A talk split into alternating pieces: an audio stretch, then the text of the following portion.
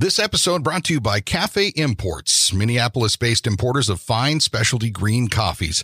Independently owned and operated since 1993, Cafe Imports has been dedicated to decreasing its impact on the earth through renewable energy, carbon neutrality, and by supporting conservational efforts in places where quality coffee is grown and also where quality coffee is consumed.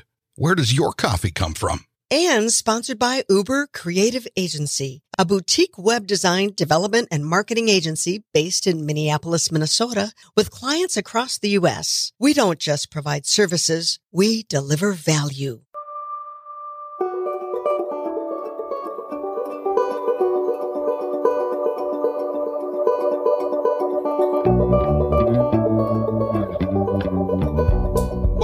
Lake Superior Podcast. I'm Walt Lindala. And I'm Frida Waara. We are made stronger by story, and there's no better source than the continent's largest body of fresh water, Lake Superior. So join us as we highlight the five national parks that ring this greatest of the Great Lakes, meet the people, tour the places, and learn about the projects that make these parks and body of water so remarkable. This podcast made possible with the support of the National Parks of Lake Superior Foundation and Media Brew Communications. I'm Walt Lindala. And I'm Frida Waara. Welcome once again to the Lake Superior podcast. Today, Frida, talking to somebody that I know you've had a little bit of chance to talk with uh, about uh, some of the changes perhaps at Pictured Rocks National Lakeshore along Lake Superior. Uh, tell us a little bit about what's on our docket today. Well, you know, Walt, it's um, V A C A T I O N. Everybody's out there planning that vacation and, you know, where to go, mm-hmm. what to do. And we are really lucky because for me and you, it's all about water. Yeah, that's it is. vacations, water. Mm-hmm. And that's where Lake Superior really does shine because we have some of the most spectacular places. Mm-hmm. And one of them is that stretch just a little bit to the east of us here from Marquette in Munising, Pictured Rocks National Lakeshore, the first national lakeshore in our entire national park system. So really a special place. And Susan Reese is the head of interpretation and education at Pictured Rocks, and she's joining us today. Susan, welcome to the podcast. Good to have you with us today. Thank you. Thanks for inviting me. I'm excited to be here. Well, uh, here's what we're looking to talk about a little bit today. I know that there's been some changes at Pictured Rocks National Lakeshore in terms of access and getting in and getting a site and spot. Uh, but before we get into that, let's talk a little bit about just Pictured Rocks in general. For those folks that are listening to us on the podcast here that aren't maybe familiar with it at all and they're trying to learn, what are some highlights? What can you share with us about Pictured Rocks? Well, uh, you were saying just before how water is, is, one of the big things up here, and Pictured Rocks National Lakeshore has been made by the forces of water, whether it's uh, in a liquid form or a solid form. Uh, Lake Superior has carved the cliffs along the south uh, shoreline of Lake Superior, creating uh, archways and beautifully carved uh, sandstone formations that go about 15 miles along our cliffs from Munising uh, going east. Uh, minerals in the sandstone uh, seep out uh, and form these really colorful patterns on the sandstone cliffs, giving it that painted look, and hence the name Pictured Rocks. We have the limonites, the manganese, the copper, all creating some beautiful colors and lots of people come here just to see those.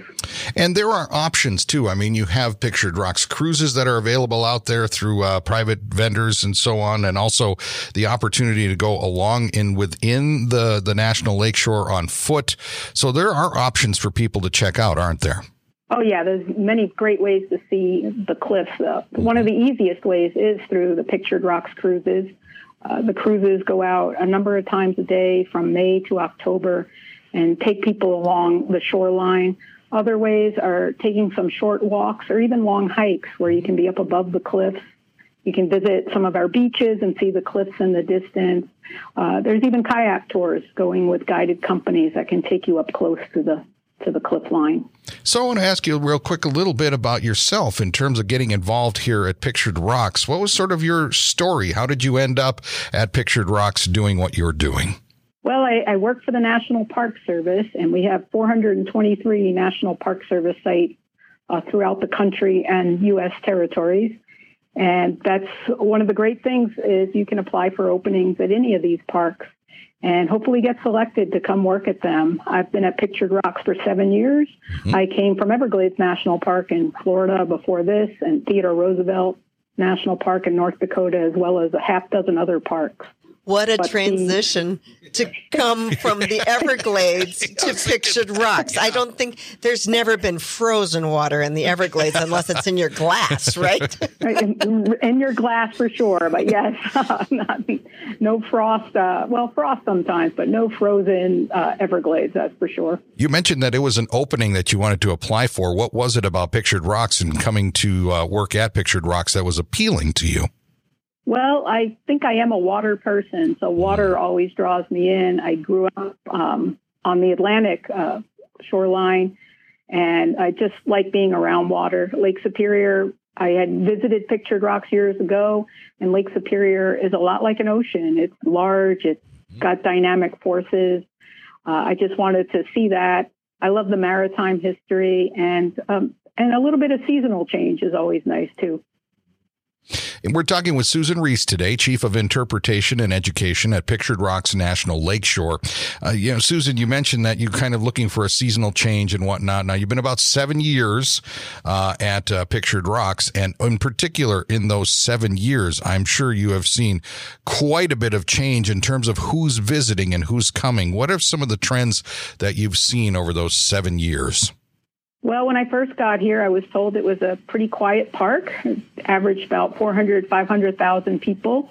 And that sounded great, a great uh, way to immerse myself in the park along with these visitors. Not too many crowds, plenty of space uh, to move around or be, be uh, find solitude but that first summer, I was like, oh, it's a little busier than I thought. And then over the next seven years, I just watched visitation go from 500,000 to 1.3 million. So, uh, with that came a lot of folks who had never been here before, and they came to see the scenes just like I like to see. They came for the beaches, they came for the cliffs, uh, they came for some adventure.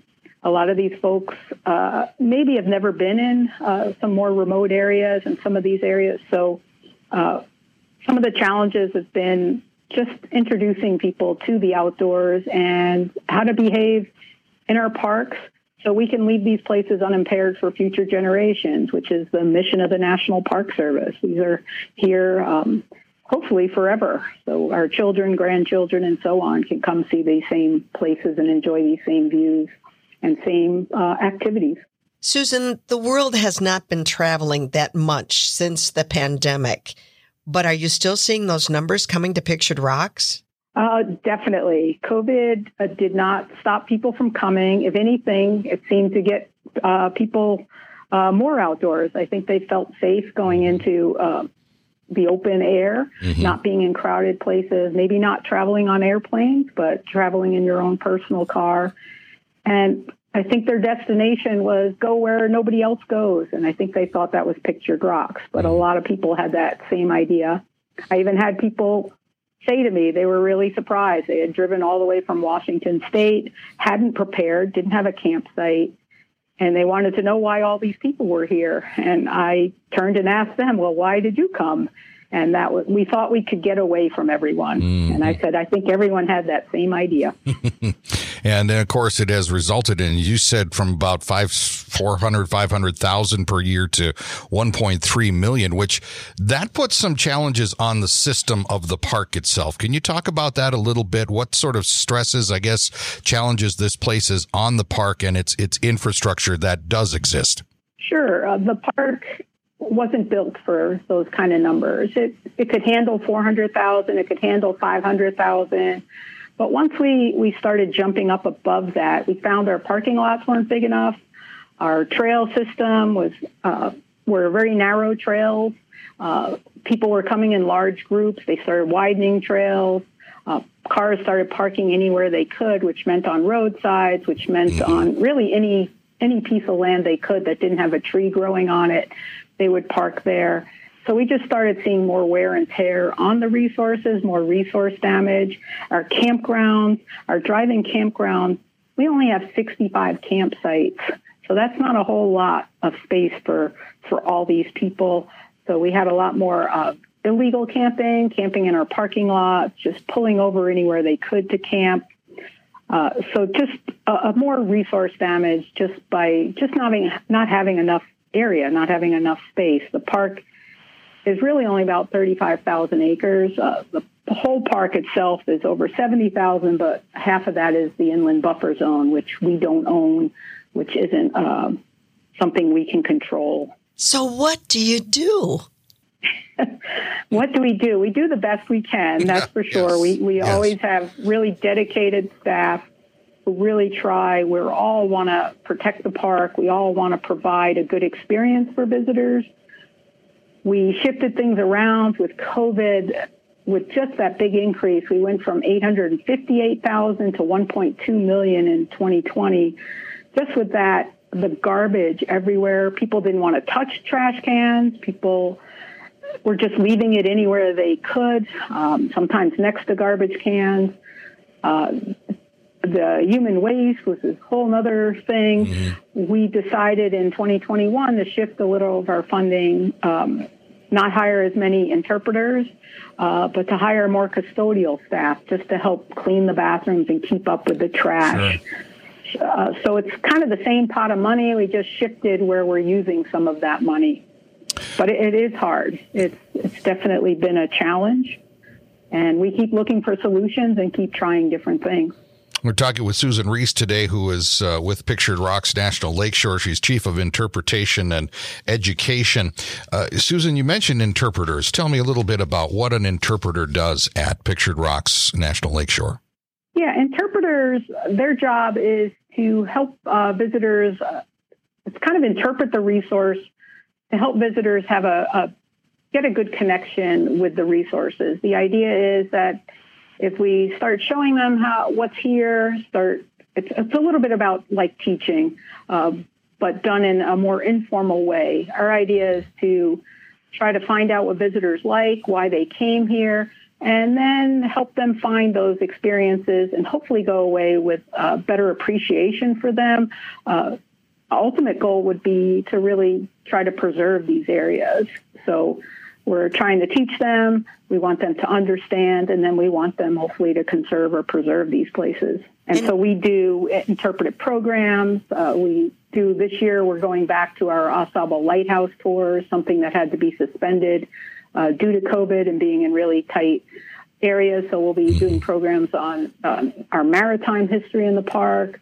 We do uh, talks on things like geology, invasive species, uh, leave no trace, lots of leave no trace uh, opportunities that we try to give to people so we can help them help protect the resources.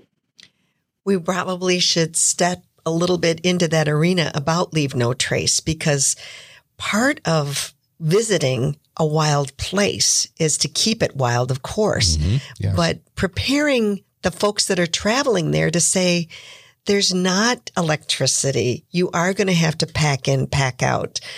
You've probably experienced that when you have that big a jump in numbers. It's got to be hard to get to every one of those visitors to explain to them just the kind of place that you're visiting. It's not like we're going to Disney World. no. Definitely not. It, and that is a, a challenge. Uh, we do have uh, a lot of backcountry sites. We have um, 14 kind of backcountry campsites with uh, campgrounds with 71 sites spread out on the uh, 42 mile uh, coastline of the park. And up the backcountry, the backpackers coming here, a lot of them are new to it. It's Pictured Rocks has been written up in magazines like Backpacker Magazine and outside that this is a really good park for beginner backpackers. Mm. One, we don't have great elevation changes also a lot of the distances uh, between campsites are pretty short and uh, water is readily available in a lot of places uh, with being right along lake superior people sure. can uh, access water so we do get a lot of people that maybe this is their first time backpacking or maybe they didn't even know they were supposed to go backpacking uh, so we we have a whole reservation system through recreation.gov where we uh, have lots of rules, and uh, we have a 24 page backcountry trip planner to help people prepare. But a lot of people don't seem to read it or don't understand their own limitations. That hiking with a backpack, you know, 20, 30, 40 pounds of gear on your back, and then trying to hike 10 miles can be really difficult if you've never done it before. We're talking with Susan Reese today on our podcast. She is the Chief of Interpretation and Education at Pictured Rocks National Lakeshore. You mentioned, Susan, that there's an evolution of handling people and being able to get people in and out of the park. I know there have been some changes that have gone into effect in the last year or so in particular. Uh, tell us a little bit about maybe the admission system, the reservation system that you have because of the limited space. What are some of the main changes that someone that would be thinking about visiting Pictured Rocks National National Lakeshore needs to know about for this season? Well, for one, we do have an entrance fee. That is new. That went into effect March 1st, 2022. And so people now coming to the park, everyone does have to pay an entrance pass if they're recreating in the park. There's lots of different options for that. Uh, there's senior passes, there's annual passes, there's seven day passes. So lots of different ways that uh, people can get passes. There's passes that cover not just Pictured Rocks National Lakeshore, but over 2,000 federal lands uh, throughout the country. Uh, so that's new. People can purchase those at our Munising Falls uh, contact station. They can also go online and purchase them in advance. They can even scan QR codes that are located all over the park at our bulletin boards. They're also located in a lot of area businesses as well. Uh, we have our reservation system for our campgrounds. A lot of people come up here thinking they'll just find a place to stay, whether it's a mm-hmm. motel outside of the park or a campground in the park. And only having those 65 sites is really hard for people to find a place. So people have to go on to recreation.gov and make reservations for our front country, our driving campsites, and all of our backcountry campsites. Most of the campsites are filled six months in advance, and hmm. that includes even the backcountry where people have to do a lot of the hiking. But uh, we do have some sites where you can reserve them two weeks in advance or even four days in advance. But people really have to prepare. They have to have uh, thought about it before they just drive up here. It's really hard to do uh, spontaneous travel uh, to a place like Pictured Rocks. How is there a range on those fees, Susan? The entrance fee? Um, yes, it's it's ten dollars for the car load. So you can have up to 16 people in a private vehicle, and that $10 is good for seven days.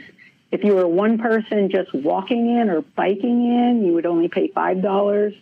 Uh, you can also buy an annual pass, which is good for 12 months from the month of purchase, and that's $20. Mm.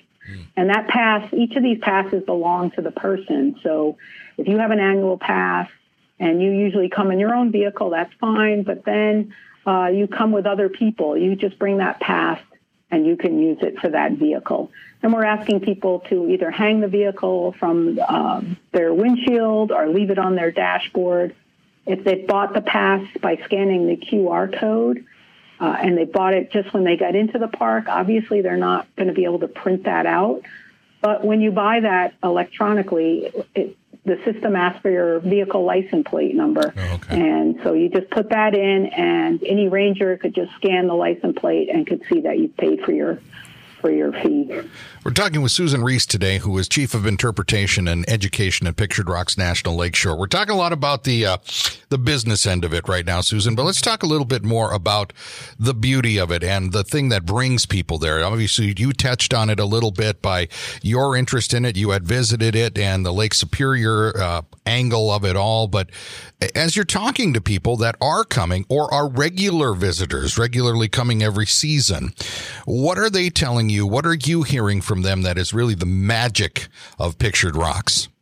They really love the cliffs, whether it's uh, backpacking and camping uh, near the cliffs, uh, hiking out to a place like Chapel or Mosquito, uh, just really that beautiful scenery.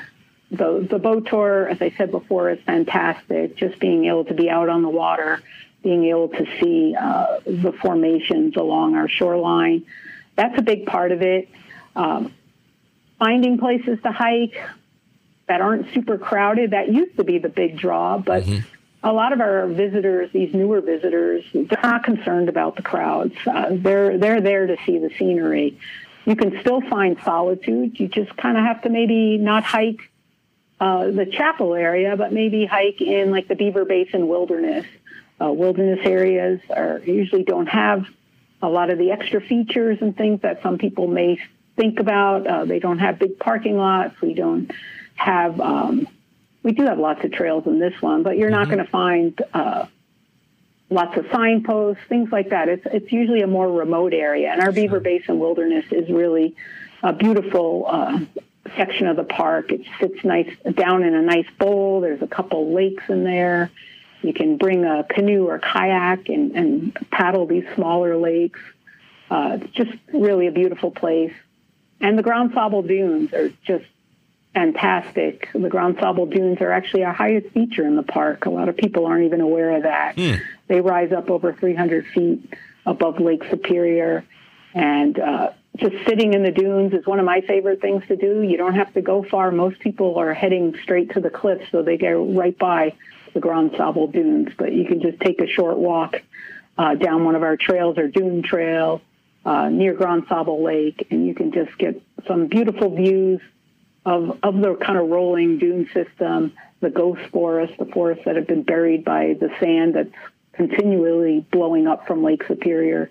It's just a really beautiful area. There's there's a lot here in a really small park. And it's so special to tour that park by land to do the hikes. They're fabulous. And personally, I, I have been to Notre Dame Cathedral in Paris, but I have to tell you, my sacred place on Lake Superior is to go to Chapel Beach and to look at that white pine that is there on that kind of a tooth of sandstone. And it's just been there for ages. And you look at the tenacity of what that tree stands for. And mm-hmm. It's a pretty, as, as Susan says, the solitude there, but also just understanding the powers of nature that have, have been at work. But you don't have to always stay. You can tour the, the park by water in, like she said in one of the boat tours, but then by kayak too, your own personal mm-hmm. at the, take it at the pace that works best for you when you're with that guided kayak tour. And, you know, so many ways you can see one stretch of this amazing lake. No, it's one way to see it, Susan. As we talked about it here, you know, we're talking about like getting on foot or getting on the water and be able to do it. You're able to help everybody, Susan, aren't you, to be able to answer these types of questions and, and find out maybe help them determine their pace as well, right? That's what we try to do. We try to tell them what's here, mm-hmm. uh, try to ha- have them ask themselves questions. Or, or is that what they're into doing? Do they want to do a 10 mile hike or do they want to do a quarter mile walk and still see some beautiful scenery. Uh, they don't have to go far uh, to really see some uh, great things and to enjoy the park. Well, if people want to find out more, maybe they want to uh, get in more information on the systems of getting a reservation, or they just want to see some more about uh, Pictured Rocks and its history and its natural beauty. What's uh, some good places for them to look? People can learn all about the park and where to go see things, scenic sites, cliffs, waterfalls, hikes by going to our website, which is www.nps.gov, G-O-V, slash P-I-R-O. And they, that's our website. You can also find us on Facebook, but the website is the best place to go to find information on the park and help with trip planning. It's been really good having you on the podcast today. Talk a little bit about some of the uh, some of the changes at Pictured Rocks and whatnot. But before we wrap up with you today, I did want to ask you, I guess, what's the piece of advice or what's the information you want to leave with someone that may be listening, thinking about coming or at least looking into it? What's important for Susan Reese to communicate to somebody about Pictured Rocks National Lakeshore? We want you to come, but we want you to plan ahead. We want you to think about it think about what your needs are and to see if they can be met up here. A lot of folks aren't aware that this is really, really a rural area. We don't have cell service in many areas of the Upper Peninsula, including a lot of Pictured Rocks National Lakeshore. So help isn't a phone call away necessarily because you just don't have cell service. Mm-hmm. So it's thinking of those things. Thinking is uh, if you need a campsite, you should reserve that ahead of time. It's really hard to find any place up here to camp if you haven't made reservations. Uh, if you need a hotel room, the same thing. Mm-hmm. Uh, our gateway communities of Munising and Grand Marais have limited motels. They have a lot, but not always enough for everybody. So you may have to look a little bit further away than uh, the towns right on each end. You may have to go south to places like Manistique or Escanaba or even west to Marquette. Uh, and the same thing for campgrounds. A lot of people aren't aware that our restaurants usually close by nine. Yeah. So you can't always find food at any hour of the day like you can in many urban areas. And of course, we don't even have things like Uber and Lyft up here. So you do have to be able to take care of yourself sometimes. You, you got to know somebody that's got a truck; they'll come and get you. That's the way it ends up working. out. right. Well, it, it's it's real interesting because this is a sign of the popularity of the parks, and, and Frida and I were talking about this before we recorded today's uh, podcast. Uh, it's just one of these things where it's like people are finding out more about them, but it's really, really important with any of the national parks along the uh, Lake Superior shoreline to, to plan for this because these are not just little walks in the park. It was the comment was you know it's not Disneyland. It's it, this is something to plan for, and that Susan is really the important part, isn't it? It is. Yep, planning ahead is is so important. The whole National Park Service for the last two years have, have been trying to use like the hashtag plan like a ranger. Uh, and the idea is that what would a ranger do if they were visiting these places? How would they plan ahead? So we just need people to th- think about that, think about what, what they need, what they could do. And also, of course, leave no trace. How can you leave the park in as good a shape or better shape than when you first stepped in, foot in it? I like the idea that we're not only planning ahead, but plan for the future. If by chance you can't make it this summer, one of the beauties of Pictured Rocks is that it doesn't close. Like you'll have Isle Royale will close and Apostle Islands also closes for the season, but we can come and enjoy Pictured Rocks in the dead of winter. if you're if you're of that ilk. Again, all this information, Susan, is available on that website, which is what? www.nps.gov slash PIRO. Thanks for joining us today, Susan. It's been a pleasure having you on. You've given us a lot of good information about Pictured Rocks, and I hope you have a manageable and good season over there. Thanks, Walt. Thanks, Frida.